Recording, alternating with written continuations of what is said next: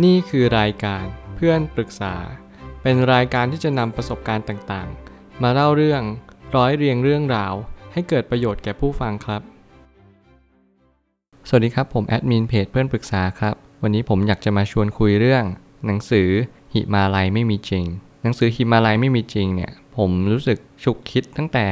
การที่ผมได้เลือกหนังสือเล่มนี้ขึ้นมาแล้ว แล้วผมรู้สึกว่าการที่เราได้เลือกหนังสือเล่มนี้ มันต้องมีส่วนเปลี่ยนแปลงในชีวิตอย่างแน่นอน เมื่อได้อ่านจบไปแล้ว ผมคิดว่าการที่เราได้อ่านจบเล่มนี้ มันทำให้เรารู้สึกว่าชีวิตมันไม่มีจริง ๆ ชีวิตมันคือสิ่งที่หลอมรวม ประสบการณ์ ความคิดการปรุงแต่งต่างๆ รวมเป็นหนึ่งเดียว มันก็เหมือนหิมาลัยเหมือนกัน มันไม่ได้หมายความว่าชีวิตมันคือสิ่งใดสิ่งหนึ่ง หรือชีวิตไม่ใช่สิ่งใดสิ่งหนึ่ง แต่มันขึ้นอยู่กับเราว่าเรามองมันยังไง บางครั้งการที่เรามองมันในแง่ดี มันก็ทำให้เรามีความสุข บางครั้งเรามองชีวิตในแง่ลบ มันก็ทำให้เรามีความทุกข์มันก็เหมือนกับว่าหิมาลัยอะมันจะอยู่จริงหรือไม่มีอยู่จริง มันก็ขึ้นอยู่กับเราว่าเราจะมองหิมาลัยนั้นเป็นยังไง นิ้วกลมถ่ายทอดมันได้ดีมากๆ ซึ่งมันทำให้ผมมีความรู้สึกว่าเออในการใช้ชีวิตนะมันก็ต้องมองดูและแยกแยะให้ออกว่า อะไรที่ควรยึดถือ หรือว่าอะไรที่ไม่ควรยึดถือเลย ตรงนี้เป็นสิ่งที่สำคัญมากๆ ผมก็เลยตั้งคำถามว่าหิมาลัยไม่มีจริงแล้วอะไรมีจริงบ้าง หลายคนอาจจะสงสัยว่า เออ เราไปตามหาถึงเอเวอเรสต์ภูเขาหิมาลัยเนี่ย แล้วมันไม่มีจริงๆ แล้วเราจะไปกันทำไม ผมก็เลยมีความรู้สึกว่าหลายคนก็เลยไม่รู้ว่าจริง ๆ แล้วเราไปเพื่อสนองความสำเร็จเรา เราอยากจะไปเพื่อให้เรามีความสลักสำคัญในโลกใบนี้ เราต้องการเป็นหนึ่งเดียวที่ต้องการไปเยือนบนยอดภูเขาหิมาลัยให้ได้ ไม่ว่าจะไปกันเป็นทีม ไม่ว่าจะไปเพียงผู้เดียวหรืออะไรก็แล้วแต่ ผมเชื่อว่ามันทำให้ชีวิตเรามีคุณค่ามากขึ้น จากความคิดของ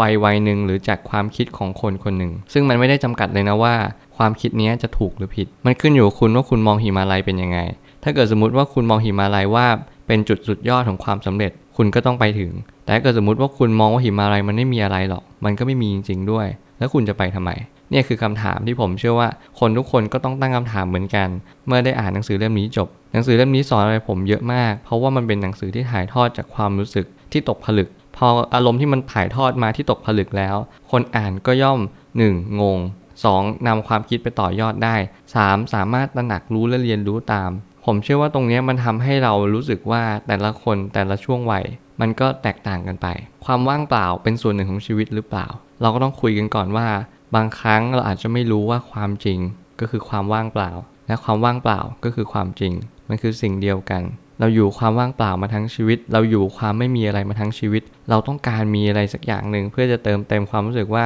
คุณได้มีตัวตนขึ้นมาในชีวิต หลายคนก็ไม่รู้ว่าเราจะต้องใช้ชีวิตไปทางไหน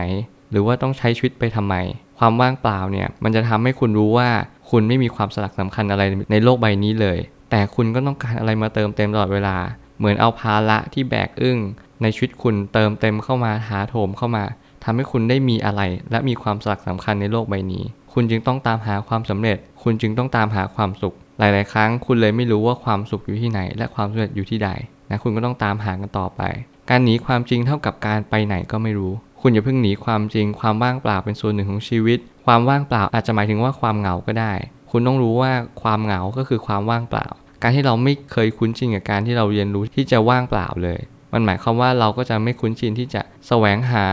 ตัวตนที่แท้จริงของเราเช่นเดียวกัน เพราะว่าในขณะเดียวกันที่เรามีความว่างเปล่า เราก็จะมีความรู้สึกตลอดว่า เฮ้ยทำไมชีวิตมันว่างขนาดนี้ทำไมชีวิตมันดูไม่มีค่าอะไรเลย มันไม่มีใครยอมรับอะไรเราเลย ซึ่งจริง ๆ แล้วการตั้งคำถามแบบนี้มันทำให้คุณแย่ลงอยู่แล้วในตัวของมันเอง ก็เพราะว่าจริง ๆ ชีวิตคุณมีค่าไม่ได้เกิดจากสิ่งที่ใครยอมรับหรอก มันเกิดจากว่าคุณให้อะไรบ้างในแต่ละวัน ตรงนี้เป็นสิ่งที่สำคัญมาก ที่อยากจะฝากกับทุกคนว่า การที่เราหาอะไรที่มันไม่มีจริงๆมันก็ไม่มีความสำคัญในสำหรับคุณหรอก ถึงแม้คุณจะไปถึง คุณก็ไม่ได้อะไรอยู่ดี เพราะว่าความสำเร็จมันไม่ได้เกิดขึ้นจากสิ่งที่คุณให้ แต่มันเกิดขึ้นจากสิ่งที่คุณคิดว่ามันจะต้องได้คาว่าคิดว่ากับความเป็นจริง มันไม่สอดคล้องกันเสมอ คุณก็ต้องหาให้เจอว่าการที่ให้คนอื่นยอมรับจริง การที่คุณมีคุณค่าจริง ๆ มันคืออะไรคาว่าจริง ๆ เนี่ยมันสำคัญมากๆ มันทำให้คุณต่อยอดจากประสบการณ์ตัวคุณเองว่า คุณควรทำอะไร ไม่ใช่แค่หนังสือ แต่เป็นตัวชี้วัดระดับการตกผลึกในชีวิต ต้องยอมรับว่าหนังสือเล่มนี้มันสามารถชี้วัดได้เลยนะว่า คุณเป็นคนที่มีการตกผลึกถึงระดับไหน หมายความว่าคุณเรียนรู้ คุณตระหนักรู้ และคุณตกผลึกแล้วหรือยังหลายคนอาจจะไม่รู้ว่าหนังสือเล่มนี้มันกำลังสะท้อนสติปัญญาคุณในระดับเชิงลึกถ้ามันทำให้คุณรู้สึกว่าการที่คุณคิดวิเคราะห์ อะไรต่างๆ มันเป็นไปด้วยตามกระบวนการของวัย นั้นยังสมบูรณ์หรือเปล่า มันทำให้เรารู้สึกว่าการที่เราได้อ่านหนังสือเล่มนี้มันสอนมันบอก แล้วมันกำลังแนะแนวชีวิตอยู่ ว่าชีวิตกำลังจะไปทางไหนจริง ๆ บางครั้งเราไม่สามารถจะบอกได้เลยนะว่า ชีวิตมันต้องไปทางไหน จนกว่าเราจะเจอทางแยกหรือเจอทางตัน เราก็จึงต้องรู้ว่าอะต้องเลือกหรือว่าต้องเดินย้อนกลับมา แต่ว่าหิมาลัยไม่มีจริง มันกำลังจะบอกเราว่าเฮ้ยไม่จำเป็นต้องไปหรอกถึงแม้คุณจะไปถึงฐานอะไรก็แล้วแต่ นั่นคือความสำเร็จของคุณและคุณย้อนกลับมาเมื่อไหร่ และรักษากายรักษาใจ มาดูแลครอบครัว ดูแลคนที่คุณรักจะดีสักกว่า มันไม่ได้หมายความว่าคนที่อยากจะไปทำอะไรให้ประสบความสำเร็จ แล้วไม่ต้องทำมันไม่ใช่ แต่หมายถึงว่าอะไรก็ตามที่ถ้าเกิดสมมติว่ามันเกินกว่าที่เราจะทำไหวก็ถอยออกมาเถอะ เพราะว่าเราไม่ไหว มันกำลังบอกเราอยู่ว่าเราไม่ไหวทำความสำเร็จอย่างอื่นก็ได้ ที่มันสามารถที่จะต่อยอดได้ดีกว่าตรงนี้ คุณอาจจะไป ทำมูลนิธิคุณอาจจะให้อะไรบางอย่างกับสังคม ซึ่งผมว่าตรงนี้เป็นสิ่งที่สำคัญมากๆ ที่ทำให้คุณได้ต่อยอดชีวิตต่อไปเรื่อยๆ ความเข้าใจหนังสือเล่มนี้ก็จะแตกต่างกันไปด้วยในแต่ละวัยบางทีวัยเด็กอ่านก็อาจจะมีความรู้สึกว่าเออสนุกไปกับคนเขียนที่เขาเขียนและถ่ายทอดความรู้สึกออกมา พอวัยโตหน่อยก็เริ่มรู้สึกว่าเออ จริงๆนะในแต่ละช่วงในแต่ละการตั้งคำถาม มันมีความสำคัญจริง ๆทำไมคนหนึ่งคนถึงตั้งคำถามนี้ขึ้นมาได้ทำไมเขาสังเกตอะไรบางอย่าง ที่ผมเชื่อนะว่าคนที่ไปหิมาลัยทุกคน เขาไม่สามารถที่จะบอกได้เลยนะว่า จะสังเกตได้เท่ากับคนเขียนหรือเปล่า เพราะว่าการสังเกตแต่ละคนก็ไม่เท่ากัน ลดหลั่นกันไปในแต่ละคน ซึ่งตรงนี้แหละมันเป็นตัวชี้วัดว่า เราจะสามารถเรียนรู้อะไรได้จากหนังสือเล่มนี้ ผมเชื่อว่าทุกปัญหาย่อมมีทางออกเสมอ ขอบคุณครับ รวมถึงคุณสามารถแชร์ประสบการณ์ ผ่านทาง Facebook Twitter และ YouTube และอย่าลืมติด Hashtag เพื่อนปรึกษาหรือ f r ร e n d t a l k ด้วยนะครับ